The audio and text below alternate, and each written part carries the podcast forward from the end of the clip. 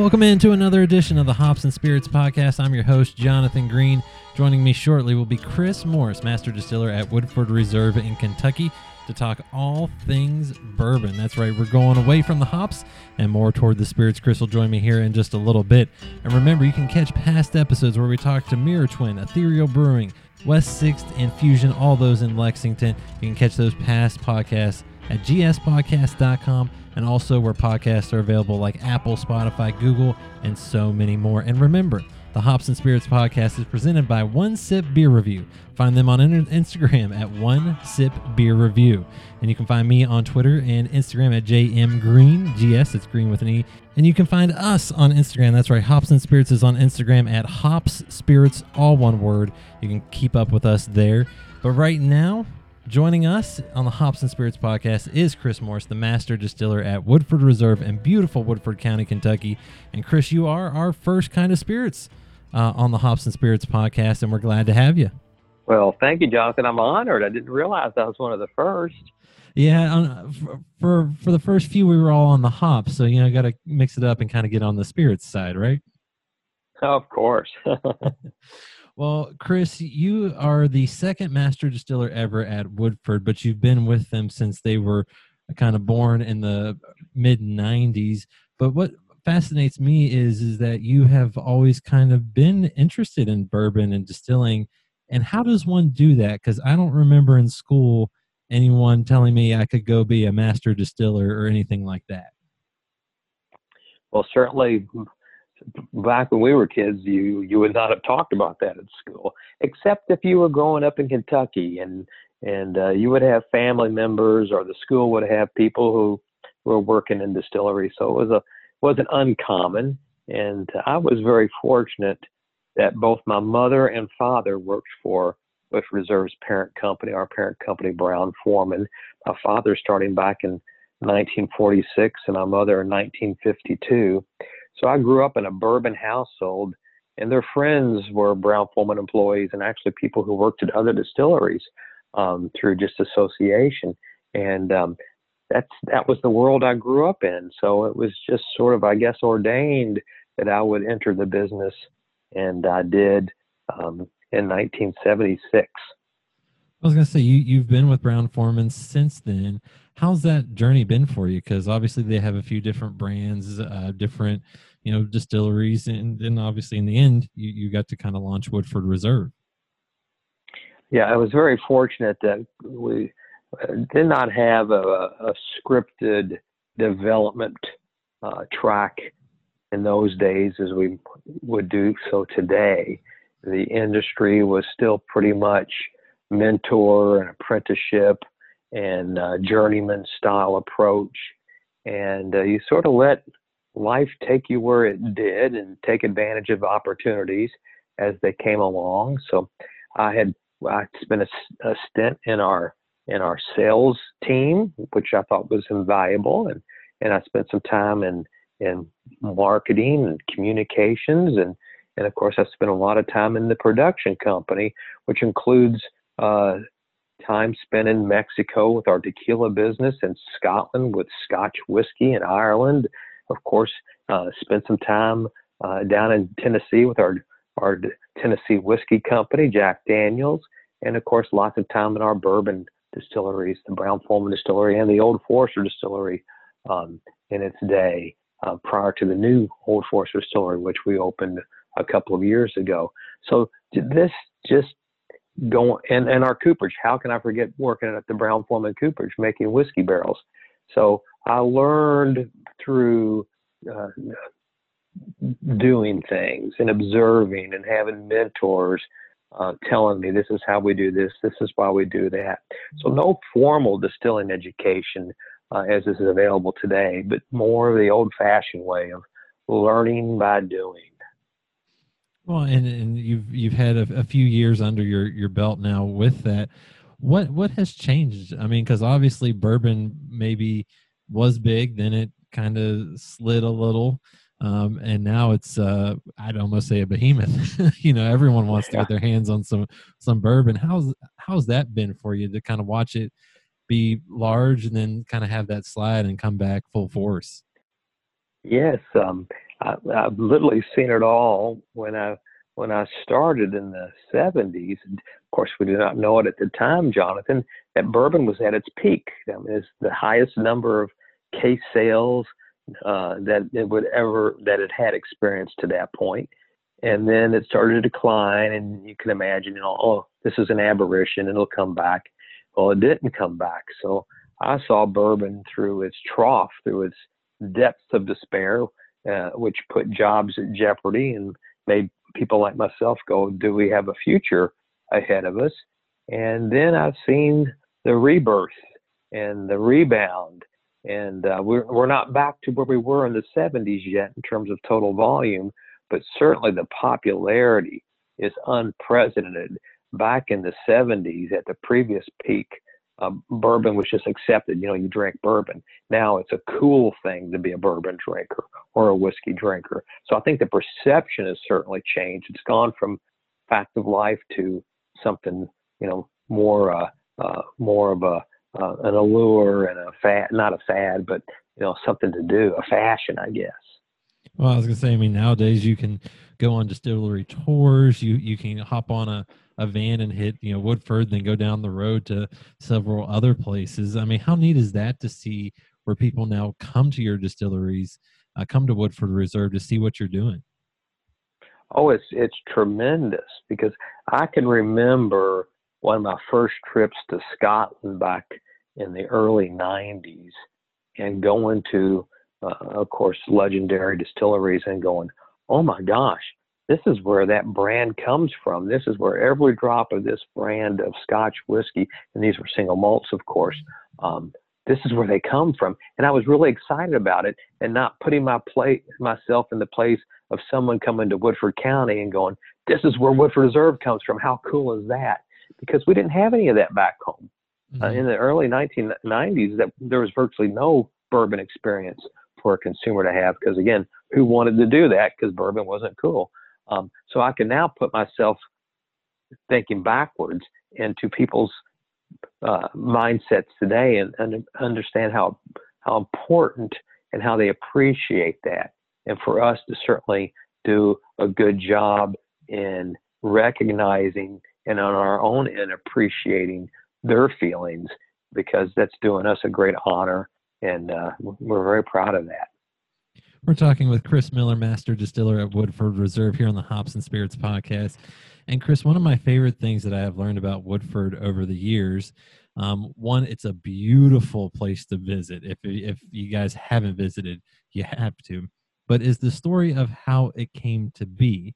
Um, and to me, that is possibly the most fascinating thing in my mind about Woodford, because it's pretty much there's been a distillery on the site since all the way back into the what the 1880s or, or so?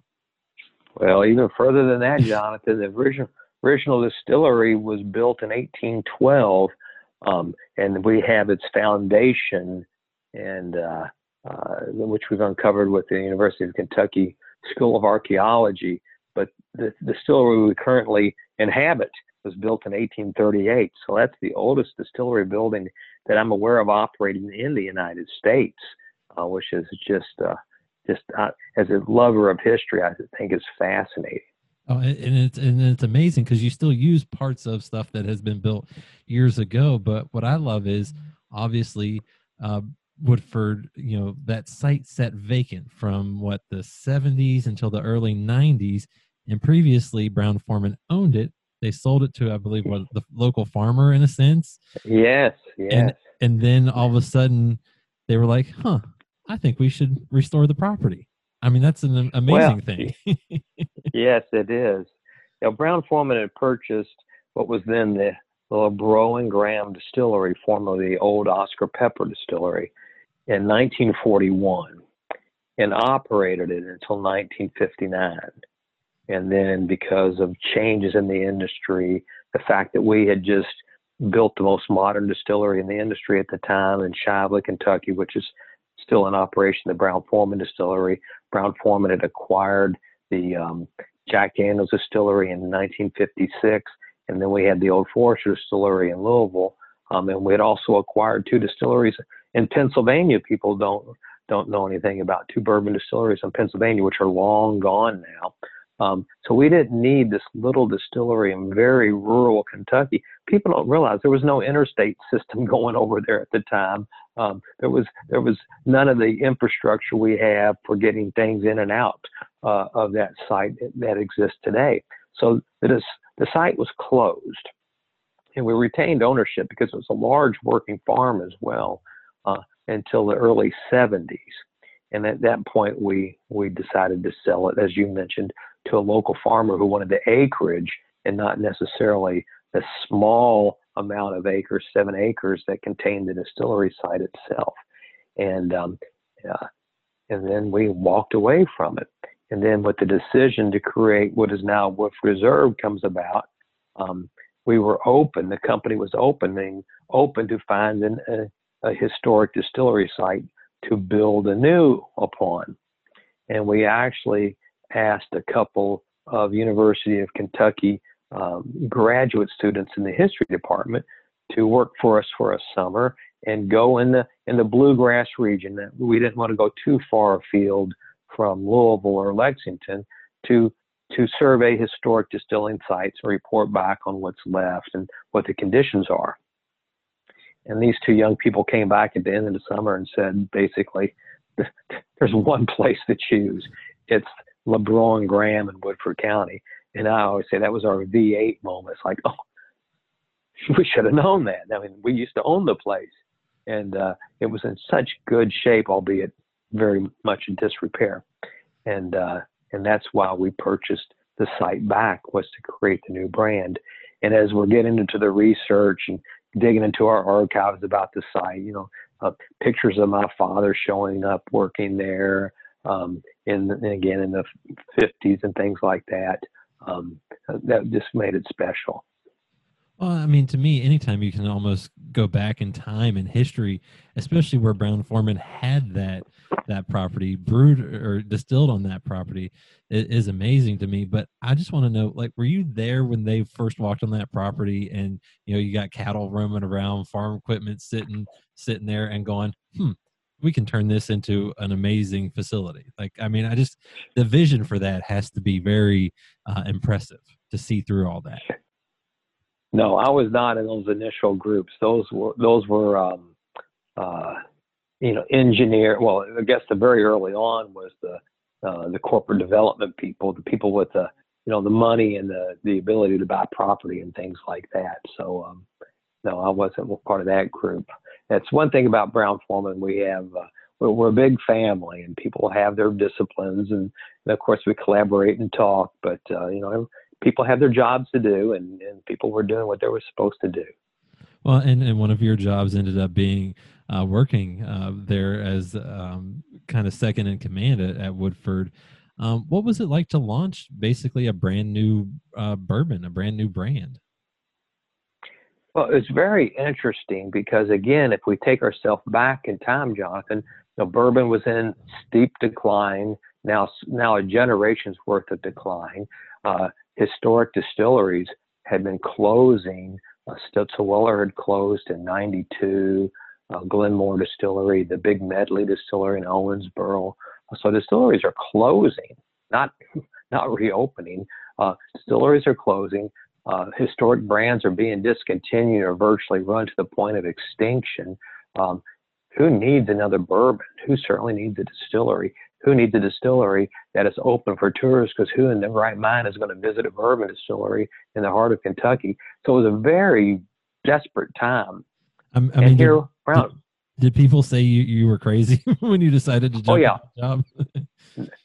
Not only were, within Brown Forman, this this all was driven by our late chairman, Owsley Brown II, was, was such a, a great person, intelligent, uh, visionary as he was. And Owsley was championing this concept. It was his, basically his idea. And there were people within Brown Forman, as I said, were collegial company. We're talking other executives who who report into this wonderful person saying this is not a good idea we're waste this is a, you know a waste of money And uh, he finally made the decision that no, we're going to do this. It's, we're going to do it. And um, so even within the company, it was it was not a popular idea. But uh, and and and the fact is, for the first 14 years of the brand's existence, it was a draw on the company's income line. It was it was losing money, not not that the the brand was losing money per se, but the investment that had gone into this brand, this brand home, this distillery, was exceeding the the income coming from this new brand.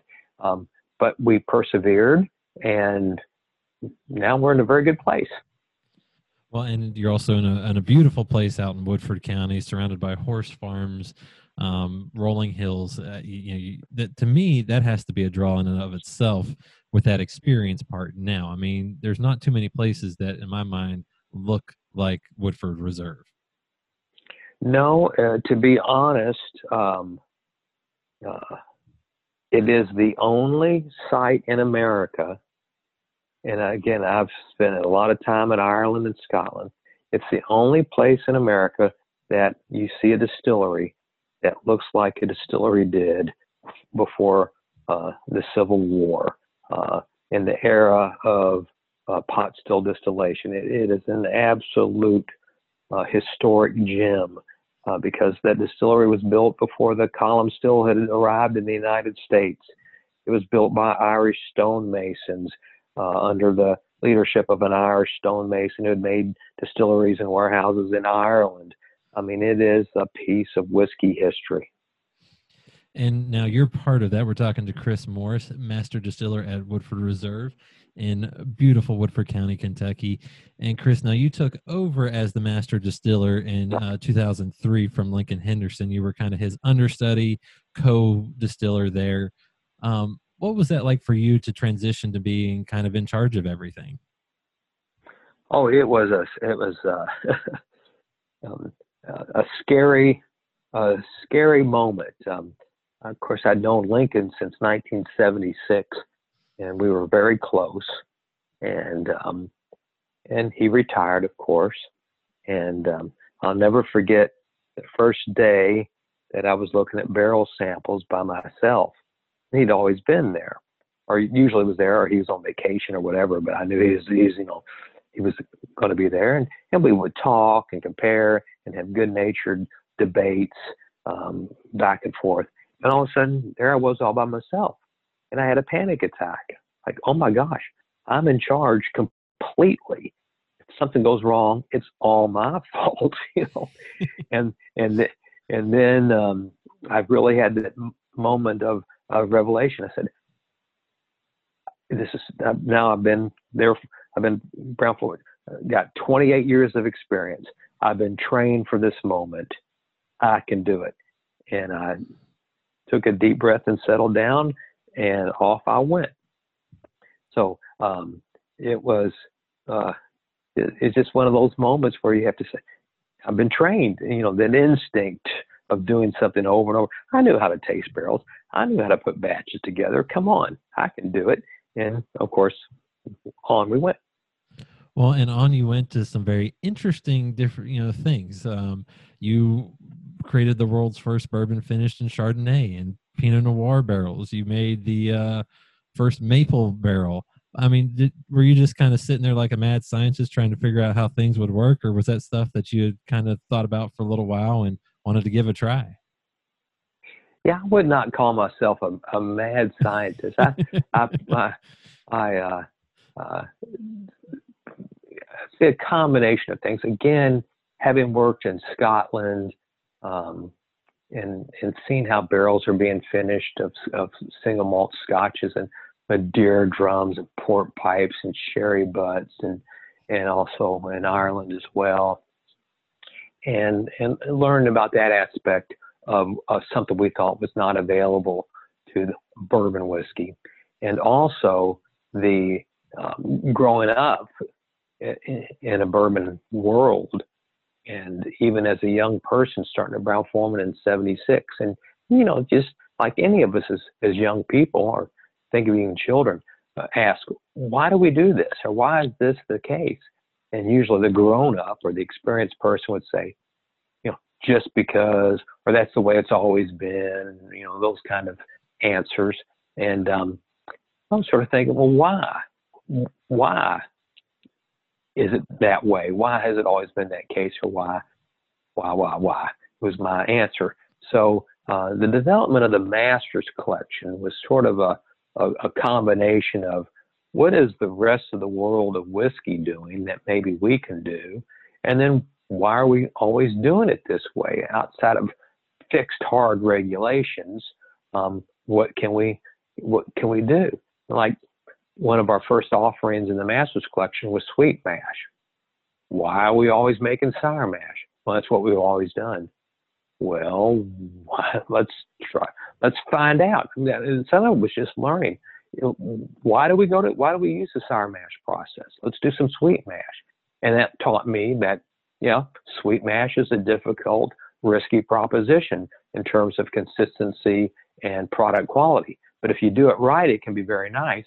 But again, it's that difficulty, and it's from a from an economical and quality consistency uh, op, uh, option. You wouldn't want to do sour mash routinely, but yeah, occasionally, if you carve out a moment and do all the proper hygiene and planning, you can do a nice little batch of sweet mash and see how it differs from your your core product, which is sour mash.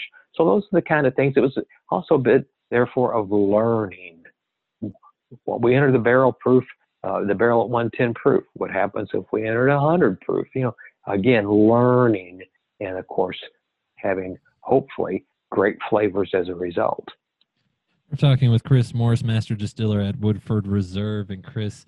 You, you know, when you look at Woodford's kind of product line, for the longest time, they were pretty much just not a, I don't want to say just a one trick pony, but you had what you did and you did it well. And the and then you've kind of added on since then. You've added the double oaked, the rye whiskey, um, things like that. What what kind of made you guys branch out a little bit um, in the early uh, 2010s? Well, uh, you're absolutely right. For 15 years, with the exception of the very limited Masters collection, we were focused on our core and original product, which was Reserve Bourbon. But again, if you look at when products are are launched, we've been we were working on other products for years because, of course, making a whiskey takes a long time uh, to come into maturation and the flavor profiles we want. But again, we're part of Brown Forman, the oldest spirits company in America, 150 years old this year, and we've got great experience, great traditions, and we know how to build brands. So having multiple expressions early on could have uh, been a, a, diversion from building a core. So we focus on building Woodford Reserve bourbon, getting it out to the trade, to the marketplace, to the consumer, getting people familiar with it, and uh, finding finding its taste profile and how it works in the culinary arts and the bartending trade. And then finally, when there's a level of appreciation and awareness of Woodford, we can add another expression because you you you when you enter uh, introduce another expression of course you have to have uh, something to compare it to and that is your core. If you just have multiple expressions people really don't know what's going on and, and who are you and what are you and what are you doing. So i thought we were very very um, uh, disciplined in developing the bourbon. And of course the next product, double oaked, as you mentioned, is a bourbon. And now we have two. We have a frame of reference. And then logically, what comes next? Uh, rye whiskey. And we've been building off of a concept of, of flavor presentation and historic recipes. So we've had a very methodical philosophy of expanding our our family of brands um, that that well, I think we've done a good job of. I, I, would agree with that. I think you guys have done a great job. When someone says Woodford, they know exactly what they're getting. Now, with that said, how do you? I mean, to me, you know, like in the beer world, sometimes it, you know, it's a couple weeks, maybe a month, you know, brewing something, letting it hit it hit its maturation. With bourbon, that's a little different. How do you kind of balance the the long time to, you know, for it to sit there and making sure you you know have something that can work and then you know the economics of it all because to me that's a long process and and it's got to be pretty tricky. Well we certainly um, do a lot of of r&d a lot of uh, work with our our research and development team.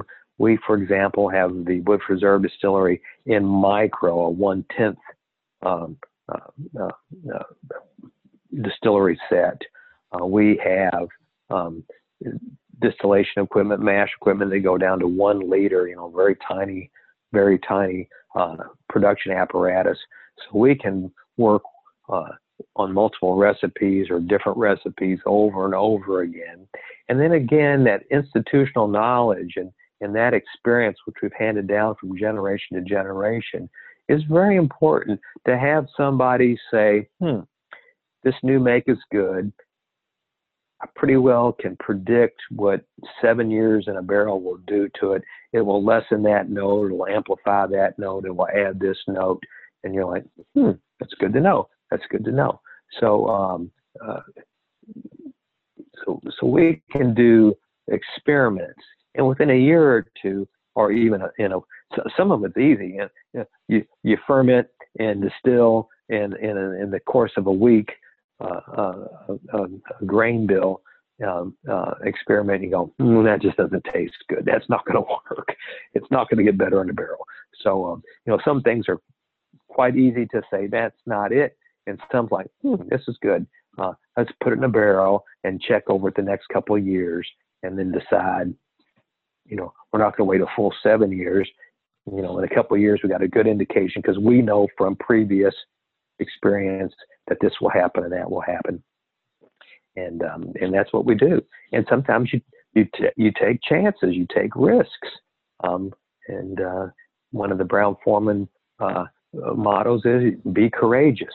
Got to be courageous, or else you won't get anywhere. Well, and, and it's worked so well for for Brown Forman, for Woodford Reserve. You guys are doing great. Um, you know to to me uh, it, it's amazing the, the story that you guys have had. Uh, but what's your favorite part about being at woodford um, you know for all these years? I mean obviously it's kind of um, in a sense you know a ba- it's your baby because um, you were part of the, the the you know getting it all started. What's your favorite part about being at woodford? Well that certainly is part of it. Uh, creating a, a new to world brand that is now a world brand, a global brand that is known uh, known for quality and great flavor and taste around the world. That's been terrific. But one of the things I enjoy or appreciate the most is Woodford Reserve uh, allowed us to be creative. Um, it really, it, it, it, it, was pure innovation. Um, the industry and even our own company was a bit hidebound. We weren't very innovative in industry. I mean bourbon, um, and Woodford Reserve really broke that that mold and uh, and has given freedom to the craft distilling industry, uh, to the industry as a whole, to to to go create and explore new grain recipes and and maturation um, configurations and blends and all sorts of interesting and fun things that are going on today. That all starts with Woodford Reserve. Uh, we we were pretty, and, and I love tradition and I love heritage, but we were really, really painted in the corner. As the early press said, bourbon's painted in the corner. It can't innovate. And when I read statements like that, that really got me ticked off. Who says we can't innovate? We can innovate, and we certainly did. And another thing that struck me, Jonathan, is where in the rule books does it say a distillery in Kentucky is a bourbon distillery only? It doesn't. We can make whatever kind of whiskeys we want to. And that's what we have done. So when I wrote the distillery charter, it is uh, quite easily uh, summed up in the Woodford Reserve Distillery is the home of innovative whiskeys and, and you, you guys have done that since day one. And and what some people might not understand is there is a set way bourbon is done. And kentucky is kind of key uh, for how that is done. So for those that may not understand how bourbon becomes bourbon what makes kentucky so unique and bourbon so unique? Well, certainly um, they go hand in hand because bourbon is born in Kentucky. Um, this is its a point of origination, um, and that means the terroir of Kentucky, the the water, the climate, the wood, the grain, and now of course the culture, the people, the know-how are not separable. They're all together. Just as cognac comes from cognac, France, and single malt Scotch comes from Scotland, you can link with these these wonderful global spirits. So Kentucky bourbon or bourbon, even though bourbon can be made across the United States, in which it is today, um, is still so much Kentucky. Um, and you think about its evolution and how and why it came about.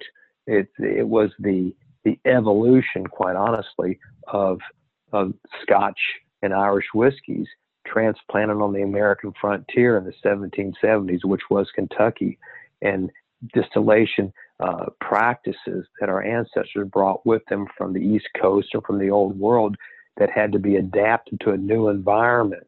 Hot summers, which they did not have in the old country.